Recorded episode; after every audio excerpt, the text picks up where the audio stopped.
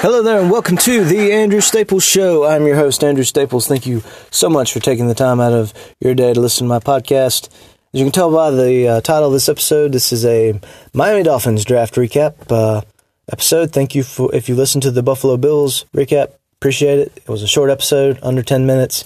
Get you in and out, tell you what you need to know. Uh, on this one, this one might be a little longer because Miami had a ton of picks and we're going to talk about them. And we're going to talk about maybe what they should have done. Wasn't as high on this draft as a lot of people were. No, it was not. So let's get to it. Speaking of to it, um, they did not move up, which I okay. If this was a regular off season and the teams were able to, if Tua Mania had taken over like it should have, I think they would have had to trade up to get Tua, and I think that they may have traded all the way up to two, and then the Redskins may have gotten a haul, but it didn't happen. They couldn't do all the checks that they needed to, to do. Tua is a risk, but the risk could be worth the reward. And this is the team that passed on Drew Brees because the doctor wouldn't clear him. And look at the career Drew Brees has gone on to have. So I think, you know, staying put at five, risking it. And, you know, maybe they were happy to take Herbert at five. Maybe they were happy, happy to take Jordan Love at 18. That, whatever, you know, I don't know what goes on in the uh, front office there. But I think that they did the right thing. I just, you could argue that they could have taken, uh, took Oh, that was bad. Taken a offensive lineman there. But I just think, you know, you go for the quarterback, you know, and you have two other first round picks in this draft and two first round picks next year. So it's worth the risk. And this was the guy that you were technically tanking for, and you still got him at five, didn't have to give anything up. Um, you know, he doesn't have to play this year. I think it'd be wise move to have Ryan Fitzpatrick start. I, I think they'll end up with another draft pick. It may not be very much, but I think Josh Rosen will get moved sometime this offseason you know, I need to speculate on that. Where would be a good fit, real quick, because we have time. Where would be a good fit for Josh Rosen? All right, Cincinnati, no. Washington, no. You know, Detroit. No, they signed uh, Chase Daniel for backup. Never mind. Giants, maybe they don't have a whole lot. I don't think behind Daniel Jones, but then you know that's then you're getting a little iffy. Chargers wouldn't make the move. Carolina wouldn't make the move. Obviously, Arizona wouldn't make the move you know, maybe Jacksonville throws them a sixth round pick and they get uh, Rosen that way. Cleveland's got Case Keenum. They're not going to trade him to the Jets. The Raiders got Carr and uh, Mariota. Tampa's got Brady. I don't think Bruce Arians likes Rosen, but maybe, maybe, maybe a late round pick there. Uh, San Francisco, think they're happy with what they got. Denver, they don't really have a backup, but I don't, like I said, I don't know. You're almost a team that needs to develop him behind your guy. So it almost, you almost, you know, Atlanta would make a little sense.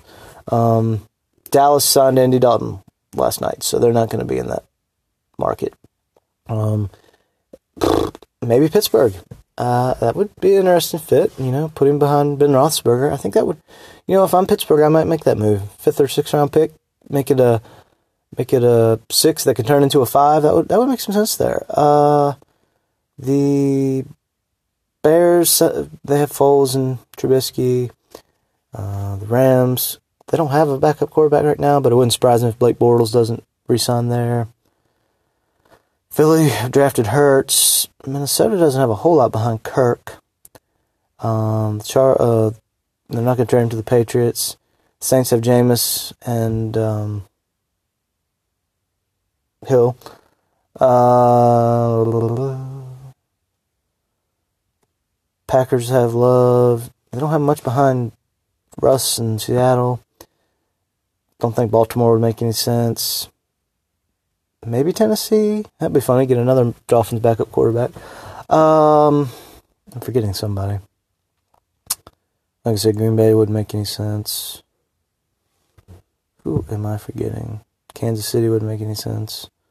So yeah, you know, usual suspects. Yeah, Pittsburgh would make a lot of sense there. I think they should trade for Josh Rosen, former top 10 pick just a couple years ago.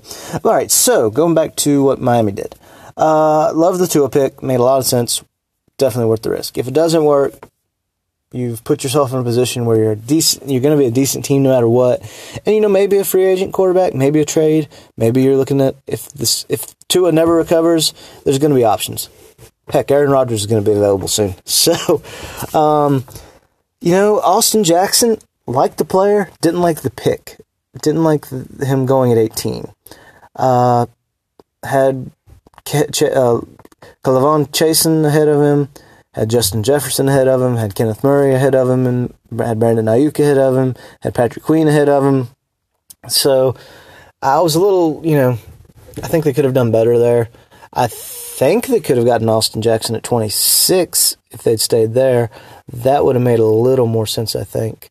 Um, but they took him at 18. If if if I had been running that draft room, I would have taken. It would have been either Murray, or Jefferson because I would have wanted to get to another weapon, or Murray to lead our defense, or maybe even Chaisson for a pass rush. But uh, they went with Austin Jackson. Uh, did they traded down from 26 to 30, and they took Noah, who I cannot pronounce his last name, so I'm going to call him Iggy, uh, the cornerback out of Auburn. Didn't see any mock drafts with him going in the first round. This was definitely a reach.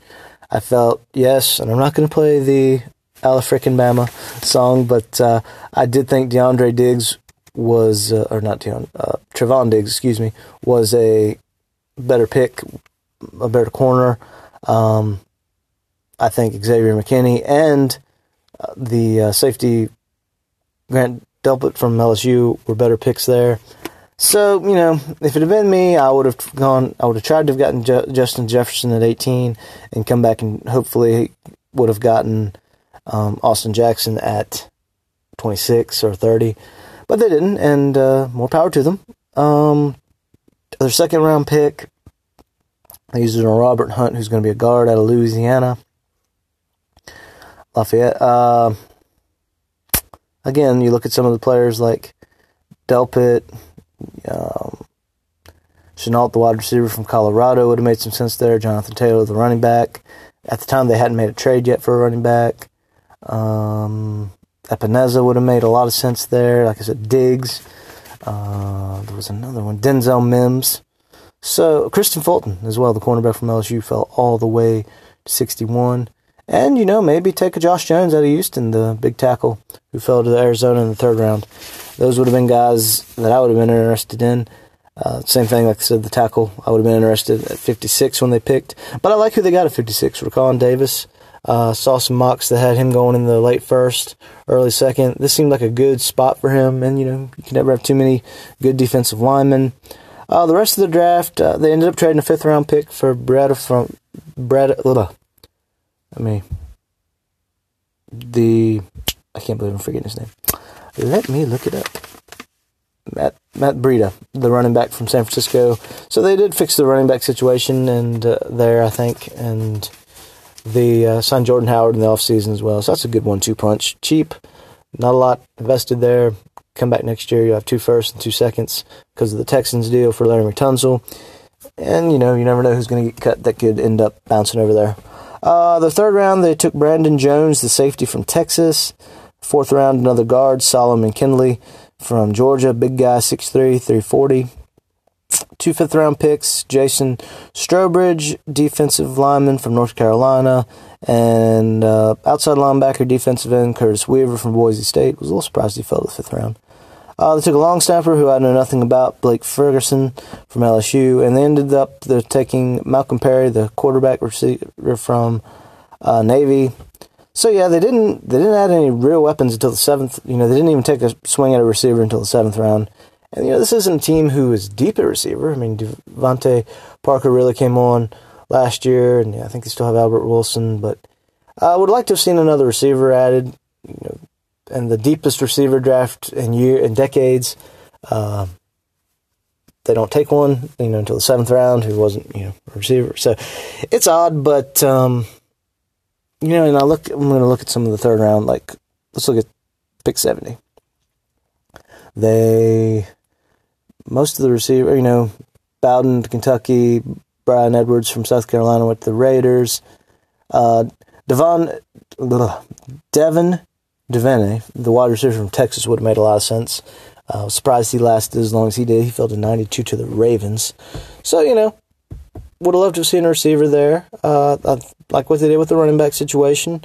I think they could have positioned themselves a little different and got better value in the secondary and in the offensive line. So, because of the Tua pick, Raekwon Davis, who I was high on, I'm going to give him a B minus. Um, it was almost a C plus, but I feel like with taking the risk on Tua and not giving up anything for Tua, it bumps it up. And we'll see. You know, they ended up making one, two, three, four, five, six, seven, eight. Hang on. One, two, three, four, five, six, seven, eight, nine, ten, eleven draft picks. They traded for for Breida, and uh, they have two firsts and two seconds next year. So, and they added a ton of players in free agency. So, we'll see what ends up happening. I like what they, I like it, some of their later round picks, and uh, felt like they could have done better in the first round. So I'll go B minus and uh, it should be a fun season. Uh, Fitzpatrick really had those boys, that offense uh, flying there toward the end of the year, and uh, should be a fun team. Uh, based on the acquisitions they made, I'm going to put them second right now in the East. I had Buffalo as the one seed, and I'm going to put Miami at number two. You'll have to tune in to the next episode where we break down the New England Patriots draft, Patriots draft to see where I rank them.